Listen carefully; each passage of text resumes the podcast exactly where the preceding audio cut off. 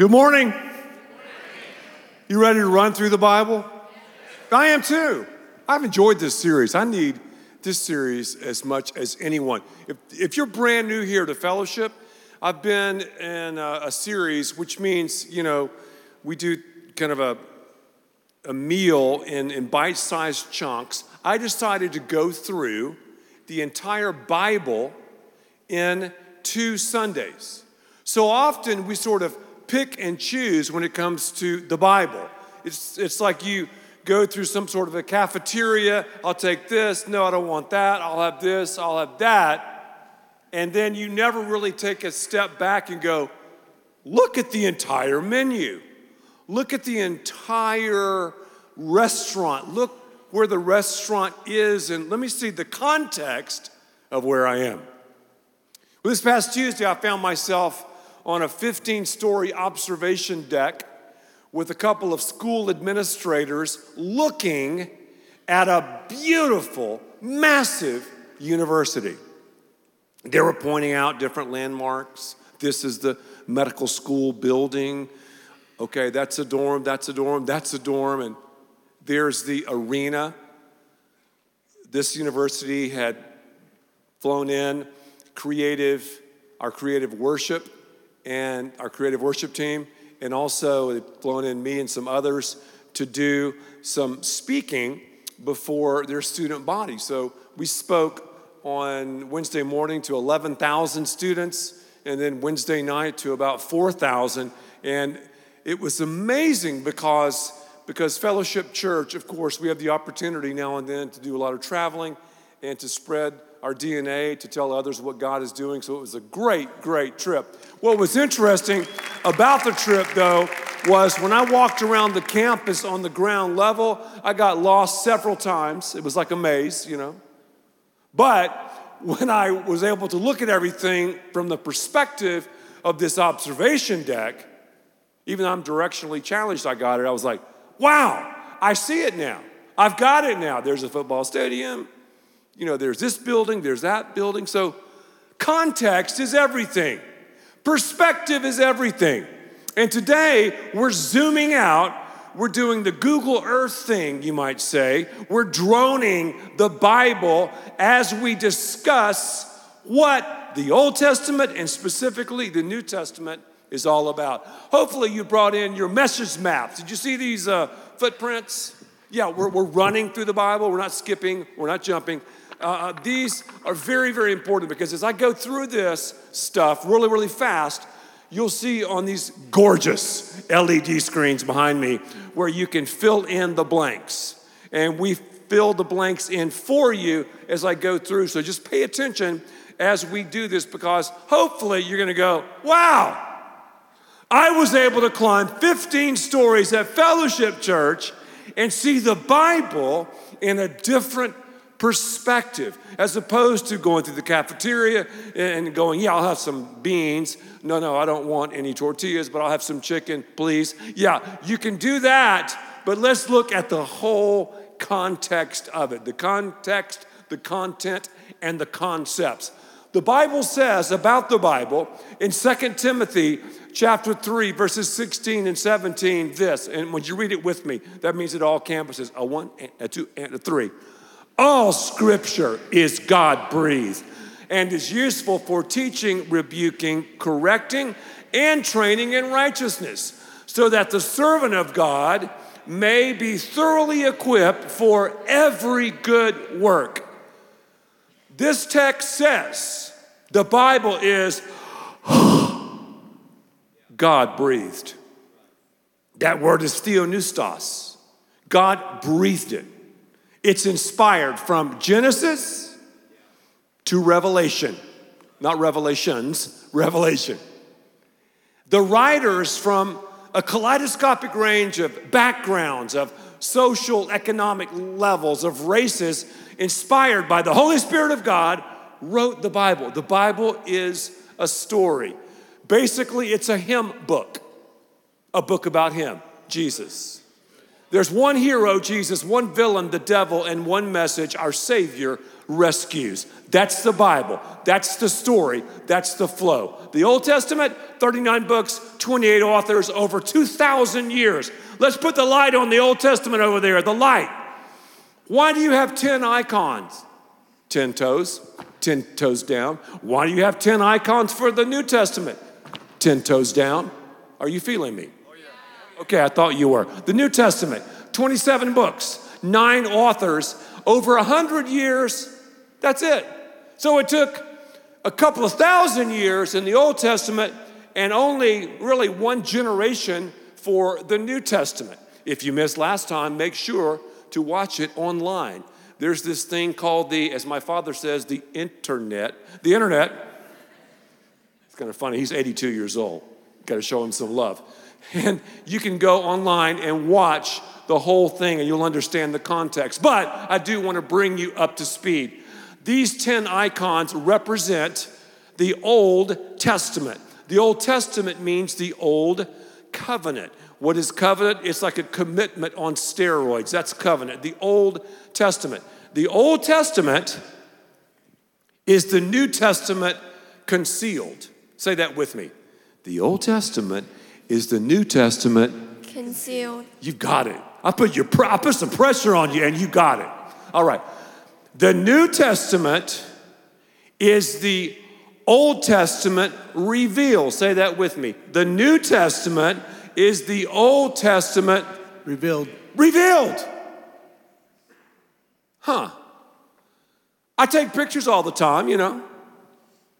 I have a cellular phone. I love to take pictures. Now, the Old Testament would be pictures that are unedited. The New Testament are pictures that are edited. And I kind of scare my kids because now I know how to edit. I can take those shadows out. I can bring up the vivid colors. I can arrange it. I'm dangerous. So that's the New Testament. The New Testament would be the edited photos, the Old Testament unedited. These icons tell the story, a story about him. The Bible talks about, in the Old Testament, our spin cycle or our sin cycle. You have forgetting. We forget God. We all do. Then we fail. Then we fall, and then we're forgiven. And throughout the Old Testament, we have that in play. This would be the Garden of Eden. God created man in his image, yet we have a choice in the matter. We chose to rebel against God. What did God do? Well, God began to unfold his plan of atonement. Atonement would be, in this case with Adam and Eve, the shedding of blood of an innocent third party to cover the sins of man. Very important. That's what happened. That's what went down in the Garden of Eden. God, right before their eyes, took the life of an innocent animal, clothed Adam and Eve's nakedness with the skins of the naked animal, foreshadowing, it's not edited yet, there's still shadows, see? Foreshadowing what Jesus is going to do for us thousands of years later as he died on the cross for our sins, the new covenant. Then God brings forth the franchise players. Abraham. You like that? Cool shades, huh? Isaac, Jacob, Jacob's son, Joseph. Through a strange turn of events, they're enslaved in Egyptian bondage. They're there for 400 years. God taps I'm talking about Moses, gives him great momentum. Moses leads them out of Egyptian slavery to the promised land, the greatest real estate deal ever closed. God promised Abraham that way back in the day. Now it's coming into fruition. Moses messes up. He drops the ball. The J-man, Joshua, takes over. They close the deal. Israel is supposed to drive out everybody from the Holy Land, but they keep a couple of people around disobeying God. Remember, sin dealt with radically is sin dealt with effectively in your life and in my life, even in the children of Israel's lives. Then God brings in the judges. Is it just me, or whenever I watch football, it seems like I'm watching referees more and more these days, throwing flags all the time and reviewing plays? And I mean, I'm all into that. I love sports, but I'm like, let's just play the game, you know? Anyway, that's just, I kind of got off subject. But the judges, Samson, Gideon, you know, people like that, Deborah, etc. We want a king, we want a king. The Old Testament people said, Mommy, Daddy, I want a car like they have, and I don't want to have a curfew, they don't have a curfew, whatever, whatever. We're like that as adults, right? Well, the kings didn't work. I'm talking about Saul and David and Solomon. Because the kings were wheels off in the spin cycle of sin, the nation of Israel split into the north and the dirty south. Those who like hip-hop understood that. The dirty. Okay, then God brings forth an eviction because remember, what do we have? Forgetting, we have failing, we have falling. And falling is we can choose our choices, but we can't choose our consequences. So what's the falling? They were evicted from their land. The Assyrians came in and opened up a can, and then the Babylonians came in and opened up a can. We never hear from the northern tribes of Israel again. We hear, though, from those in the dirty.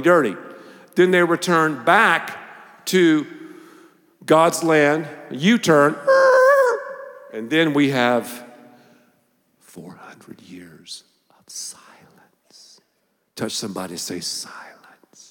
Yeah. So you have the Pharisees and the Sadducees. You have the Greeks and the Romans. And you think, wow, God's redemptive plan kicked off in the garden seems like it's done. I mean, there's just a remnant. There's just a few. Surely it's not going to continue because, you know, God and the prophets and the men and women are pointing to this ultimate sacrifice. It doesn't seem like it's in the cards anymore, but God's still working and still moving behind the scenes. And then we move to the New Testament. 10 toes down. I said 10 toes down. You have the Fantastic Four. Who would that be? Matthew, Mark, Luke, and John. Do you like to watch Netflix? I do. I love documentaries. I'm a documentary guy. Lisa doesn't like documentaries as much as I do. I love documentaries. I don't know why, I just do. When you see Matthew, Mark, Luke, and John, think about documentaries. Think about producing documentaries. Has anyone here ever produced a documentary before? Anybody? Okay, well, I don't know why I asked. I just thought I would. The Fantastic Four. And who do they write about? It's a hymn book. They write about Jesus. And Matthew writes to the Jews, Mark writes to the Romans, Luke writes to the Greeks, and John writes to everybody. Now, if I'm going too fast, I am. That's just the way it is. They write about Jesus. Okay, let's talk about real quick the person of Jesus, the power of Jesus, and the preaching of Jesus. Very important. All right, here we go. The person of Jesus. Who is Jesus? He's born in a manger. I did a series years ago called Cribs, Crucial Relationship Initiated by the Savior. Let's talk about the person of Jesus. Fully God, fully man, something we'll never understand.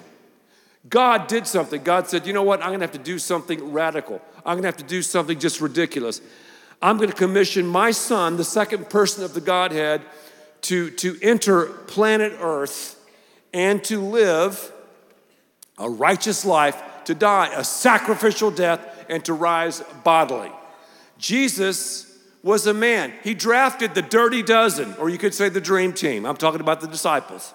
And these guys were a ragtag bunch of people, the last people on earth you would expect the Son of God to draft. I mean, they didn't have their degree from Harvard or Yale. They didn't come from the right side of the tracks. They didn't use good language. I mean, what? Those guys? Well, that's why I can identify with the Bible, and so can you. Also, notice who else he chose. He became a friend of sinners. So he chose friendships like Zacchaeus. Nick at Night, Nicodemus. The rich young ruler. I mean, he even knew prostitutes and pimps and what? And the religious people, the Sadducees and Pharisees said, "What are you doing, Jesus? You're a friend of sinners, hanging out with them, going to that party. I can't believe it." You see, Jesus and God is not about religion. It's about a relationship. Notice, too, he rose above the haters. You see that? You're doing great, people hate. You can have haters. That's okay. You can't worry too much about the haters. It's difficult, though, in our land of social media. It's very tough on everybody. Everybody has haters. Well, I want to live life without a hater. Well, the best way to do it is to die. Then you'll have no haters. Or just do nothing. Just sit there in your basement for the rest of your life. Eating, nachos and surfing the internet. Right. See that? I used Dad's line that I used earlier. Okay, let's now talk about the power of Jesus. The power. Was he just a person that walked across the stage of life with another messianic complex? Well, the power. He performed miracles. The Bible says miracles showed he was God. His first miracle at a wedding, he turned H2O into Merlot. I think about the time he fed 5,000 the Hebrew Happy Meal. Or he fed 4,000 with Chick-fil-A. It was unbelievable. The miracles, the blind could see, the lame could walk, he could calm storms. This is not an ordinary man, a miracle worker. Wow. His power. I mean, that's some serious power. So you have the person of Jesus and the power of Jesus, now the preaching of Jesus. The preaching. And the blanks are information, demonstration, and application. Jesus told stories. 2/3 of everything he said was a story. Also, over 69% of his words were words of application, meaning words of execution, words of here's how to live it out. If we're not careful, John chapter 6:35, Jesus said, "I'm the bread of life." I'm the bread of life. He said, "I'm the light of the world." He said, "I'm the good shepherd." He said, I'm water. Many times he just used these word pictures, these illustrations people could connect with. He told stories. Well, that's what we do at Fellowship. We just simply take a page out of his teaching book. He taught with application. So, over 69% of his words were words of, all right, here's how I live this out. Isn't that interesting? Life application preaching. People ask me this a lot, I spend 17 to 25 hours every week studying for the message. That's what I have to do. Speaking is not easy for me. It's challenging. And I spend that kind of time by myself just study. Well, I like to, I think about memorable ways to say things, as a speaker, like this. Didn't our graphics team do they crushed it with these logos and stuff. Are you kidding me? And just think about, all the stuff we planned, with the shoe print and just all of the blanks. So I'm thinking about that and I'm thinking, okay, how do people remember things that I say, for example? So I like to use rhyme. I love rhyme. Maybe Mom read me too many nursery rhymes going up. I don't know, but I just like to rhyme on the dime every time. Years in mind, peace of mind. I like rhyming. I like alliteration, That's purposeful. That's powerful. That's potent. I can go on and on and on. I like that. I think we remember that. And if you look at hip-hop, it's all about the rhyme and alliteration. That's another story. Anyway, invariably, here's what people remember when I meet them about messages. Almost every time they tell me this. Oh, like I was out in the lobby between services, this guy goes, "Yeah, I remember this message," and I thought he was going to say, "Here's the outline. God is good. He lives in our hood. People could." It wasn't that. That story you told when you guys started Fellowship Church. Oh yeah, that story, I remember that story about that person that you met who heard a worship song from Fellowship Creative. It's stories. Now, all that's great. It's stories. The Old Testament, story. When Jesus preached, story.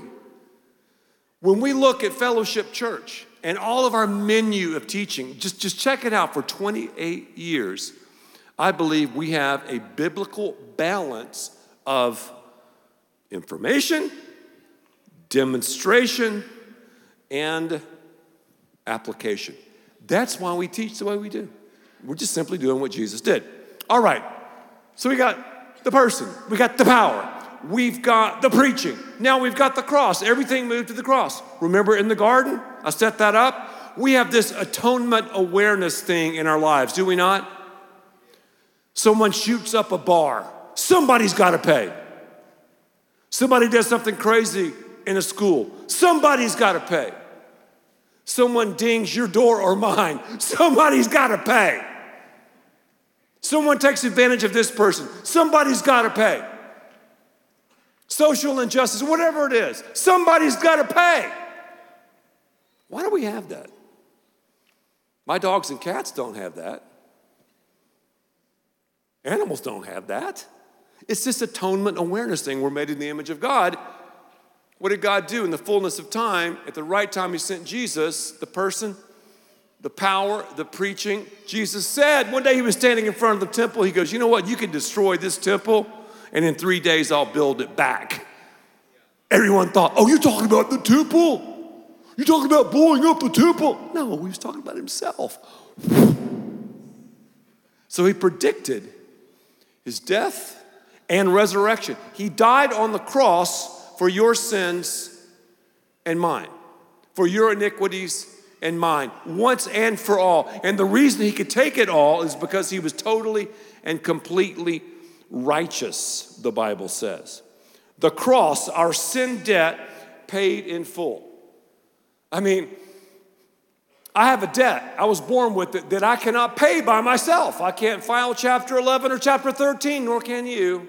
I can't work my way in. Because at the end of the day, I'm a self-centered sinner in need of a sovereign, singular Savior, a sinless one. And he died on the cross for our sins. He voluntarily took everything upon himself. He died.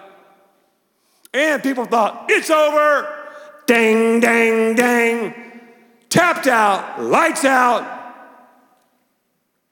But one, count it with me, say it again. 1, 2, 3, bang, bang, bang, bang, bang, bang, bang, bang, bang. Jesus rose again. The greatest act in human history. He appears in bodily form. The bodily resurrection to women, to many others, to people just walking down the street. One time he appeared to over 500 people at one time. Any lawyers in the house? You talking about a case that demands a verdict? How would you like to have that case? Oh yeah, I'll bring 475, I'll just bring in the 500 witnesses, just line them up, man. Would that be amazing? That's slam dunk, man, you got that. That's what Jesus did. So, the death, burial, and resurrection of Jesus. That's the atonement. An innocent third party. Because remember in the Old Testament, they had the sacrificial system. They were spilling the blood of all of these animals. Blood was pouring everywhere. And it was foreshadowing of the ultimate sacrifice, this new covenant of Jesus dying on the cross, suffering for your sins and mine, paying for our sin debt, and rising again. Jesus is called the first fruits of the resurrection, meaning, let's go all the way down here to the book of Revelation, not Revelations. Let's don't do that. People say, in the book of Revelations. No, let's say it together, Revelation. 1, 2, 3, Revelation. Okay. When we clock out of here, because we're all facing a forever, When we go to the other side of the dirt, we're going to live forever. We're going to resurrect just like Jesus did. Does that make sense? I just wanted to say that so you'll understand that. So we have the death, burial, and resurrection. Everything rises and falls on the death, burial, and resurrection. Maybe you're here, you have doubts about the Bible, you have questions. Great. God's bigger than your doubts and questions. Go for it. Ask him any question. Express any doubt. I promise you the Bible is big enough and bad enough and lean enough and mean enough to take all of your scrutiny, because I don't care how many degrees you have. I don't care how many questions you ask God. People smarter, brighter, and cooler have asked those questions squillions of times. But if you want to repeat those questions, good, and it's good to do that. Doubt's not bad. Doubt and faith go on similar tracks. It's which one do you feed? Yet, Jesus demands this personal faith decision. So Jesus rose again, appeared, even ate meals and stuff, the resurrected body. Then he goes, you know what? I got to go. I gotta go. So he is getting ready to ascend. He says, I'm going to send a helper. A what? A comforter. What? A guide. The fire. Fire. Boom, boom. Remember that song? I sometimes will do humor for those of us who are 45 years of age and older. Ohio Players. The way she walk and talk. Anyway. They were a great band. Song starts off with a siren. It's so creative. And the drums, chicka-choo, hey now, uh-huh, hey, ba-ba-ba-ba-ba-ba. Oh, wow. Hey now, uh-huh, hey, ba-ba. That's pretty good, isn't it? Now, some of you are young, don't say yes, but those who are 45 and older, that's pretty good. Right, okay. Thank you. He said, preach it, white boy. That's the best compliment I've received all day long. Thank you, thank you, thank you.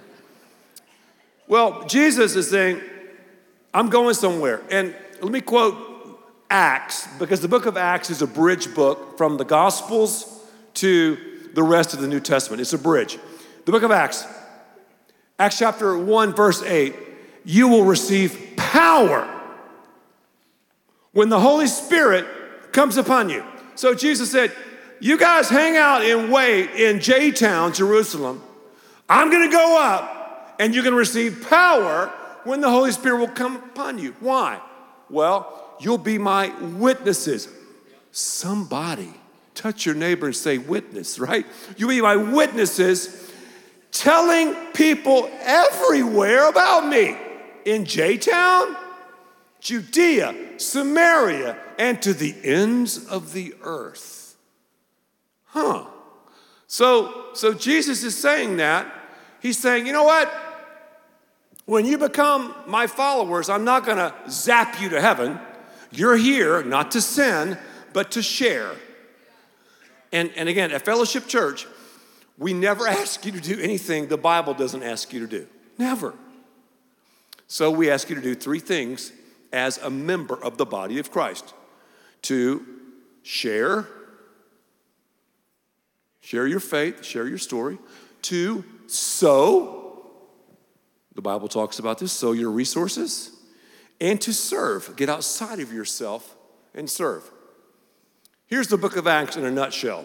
Holy Spirit comes down, Simon Peter takes the church, preaches messages, 3,000 people, boom, in the church, incredible things, connectivity, and the Bible uses the word fellowship, great name for a church, and things are just happening, yet the church is being persecuted.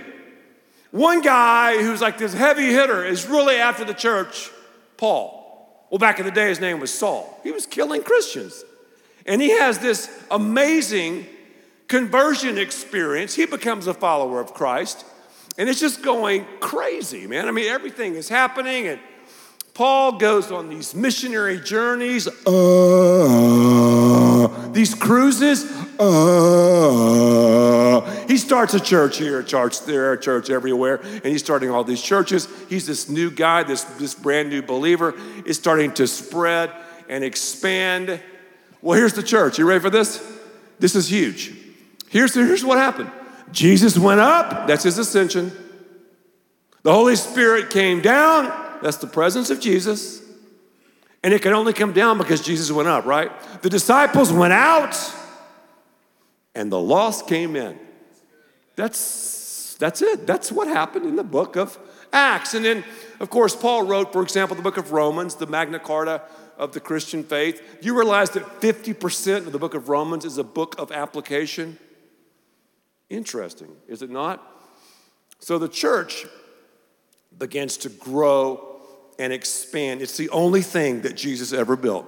That's why we're people of the church. It's just very simple. We're people of the church. So what does Paul do? Paul comes back from his cruises, and they weren't like easy cruises. These are difficult, and I just did the just so you'll remember it. He sends an email blast. Yeah, to all of the churches he helped start. I mean, from Romans, 1st and 2nd, Corinthians, I mean, on and on and on, all of that written to the church. They're called the epistles. Then he writes letters to individuals. Timothy, you know, he's writing to all sorts of people, like Philemon, on and on and on. Here is Paul's letters, his email blast summed up. Scripture alone. Well, that's Fellowship Church. We're under the authority of the Bible. That's, guys, this is, we're Bible teaching church. What kind of church is Fellowship? We're Bible teaching, Bible believing church. We teach the Bible. We're not some political church. We're not some this church or that church. We're a church that teaches the Bible. Now, when you teach the Bible, you can have issues that come up that might be political or might be hot topics. Every time we speak, what does the Bible say? Scripture alone. How about no? Scripture alone. Yeah, but Scripture alone. Number two, Christ alone. It's about Jesus, a hymn book. It's about Jesus. Everything is about Jesus, the person of Jesus. Without Jesus, we're in trouble. Without the death, burial, and resurrection of Jesus, we can't live this way. It's about his power. It's about the dynamite power. Acts chapter 1, verse 8, you'll receive power. The word power is dunamis, dynamite. Dynamite! J.J. Walker, good times. I saw some of these millennials. There was zero love. You guys don't know. Jimmy Walker. I'd put him up against Will Smith any day. The guy was hilarious. He still is. Remember that? Who in here remembers Jimmy Walker? He used to do like this. Oh, yeah. I had a Jimmy Walker hat, a Jimmy Walker shirt. Somebody send him this message. I love Jimmy Walker. Maybe we'll bring him into Fellowship Church one day. I don't know. Scripture alone, Christ alone, faith alone. We're saved. It's a faith decision. We're not saved by works because no one could work their way in. It's not in the cards. By grace alone. What's grace? God's riches at Christ's expense. God's riches at Christ's expense. Something we don't deserve. To the glory of God alone. Everything I do should be for the glory of God. I'm watching a Netflix documentary to the glory of God. I'm going to this particular restaurant to the glory of God. I'm frequenting that website to the glory of God. I'm having that conversation to the glory of God. So it's not some legalistic trip. It's a relationship. Then you have the other different books of the New Testament, from Hebrews. I think it was probably written by Paul, but we're not sure. James, written by the half-brother of Jesus, on and on and on it goes. Segueing into the book of, not Revelations, but what? Revelation. A revelation. Correct someone, please, if you hear them say that. Just say, excuse me, I've got to do this. I mean, that just drives me crazy. It's Revelation, all right? So Revelation is the recreation. It is a new heaven and new earth. So what God started in the book of Genesis, you think the creation was great pre-fall? It's even better when you have a recreation. Heaven is not going to be us just floating around on cumulus clouds and, you know, strumming the harp and singing. I mean, it's going to be a place where there is true expression of our love to God. We'll be able to use our gifts and abilities like never before. We'll have relational connectivity like never before. Creativity like never before. Colors like never before. Sounds like never before. It'll be like never before. And that's the way we're going. Again, though, it's your choice and mine. As I said, when I spoke to this university on Monday and also Wednesday, I said, you know, God doesn't slam dunk anybody into eternity. We make that choice. So what you decide on this side of the dirt will show you where you're going to spend time on the other side of the dirt, and forever is a long, long time. So what have you done with the death, burial, and resurrection of Jesus? So the Bible is a hymn book. It's about him.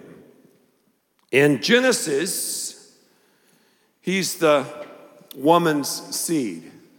In Exodus, he's the Passover lamb. In Leviticus, he's our high priest. In Numbers, he's our cloud by day and fire by night. I'm talking about Jesus. In Deuteronomy, he's our promise-keeping, promise-making God.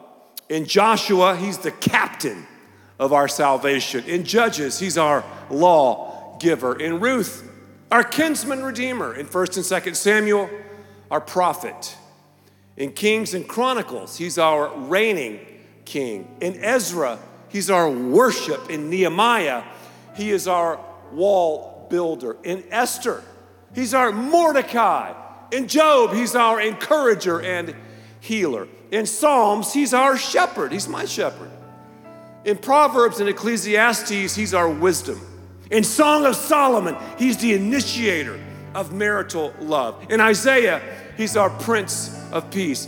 In Jeremiah, he's the potter, and I'm the clay, and you're the clay as well. In Lamentations, he's the weeping prophet. In Ezekiel, he's the wheel within the wheel. In Daniel, he's the fourth man in the fiery furnace. In Hosea, he's the faithful husband. In Joel, he's the one who pours out his spirit on all people. In Amos, he is our burden bearer. In Obadiah, he's mighty to save. In Jonah, he's our foreign missionary. In Micah, he's the hope of restoration. In Nahum, he's the avenger of God's elect. In Habakkuk, he's God's evangelist. And Zephaniah, he's our savior. Haggai, he's our restorer. Zechariah, our fountain of life. And Malachi, our tithe.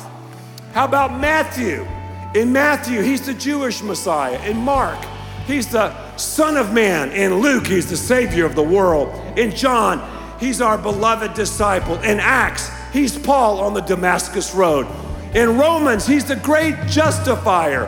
In 1st and 2nd Corinthians, he's the gifts into the church. In Galatians, he's the God of grace. In Ephesians, he's the armor of God. In Philippians, he's the contentment.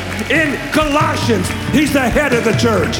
In 1st and 2nd Thessalonians, he's coming again. In 1st and 2nd Timothy, he's the living word of God. In Titus, he's the pastor's friend. In Philemon, he's the mediator. In Hebrews, our high priest. In James, he matures our faith. In 1st Peter, he's our hope in suffering. In 2nd Peter, he guards us from false teaching. In 1st, 2nd, and 3rd John, he's called love. In Jude, he keeps us from failing. In Revelation, he's the King of Kings and Lord of Lords. I'm talking about our Savior. I'm talking about our Lord. I'm talking about our Redeemer. I'm talking about our Master. I'm talking about Jesus.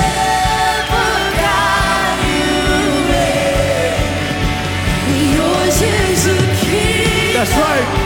Yours is the glory. Yours is the name. Yours is the name. Above all names. What a powerful name it is. What a powerful name it is. The name of Jesus. Thank you, Lord. Jesus Christ, my King. What a powerful name.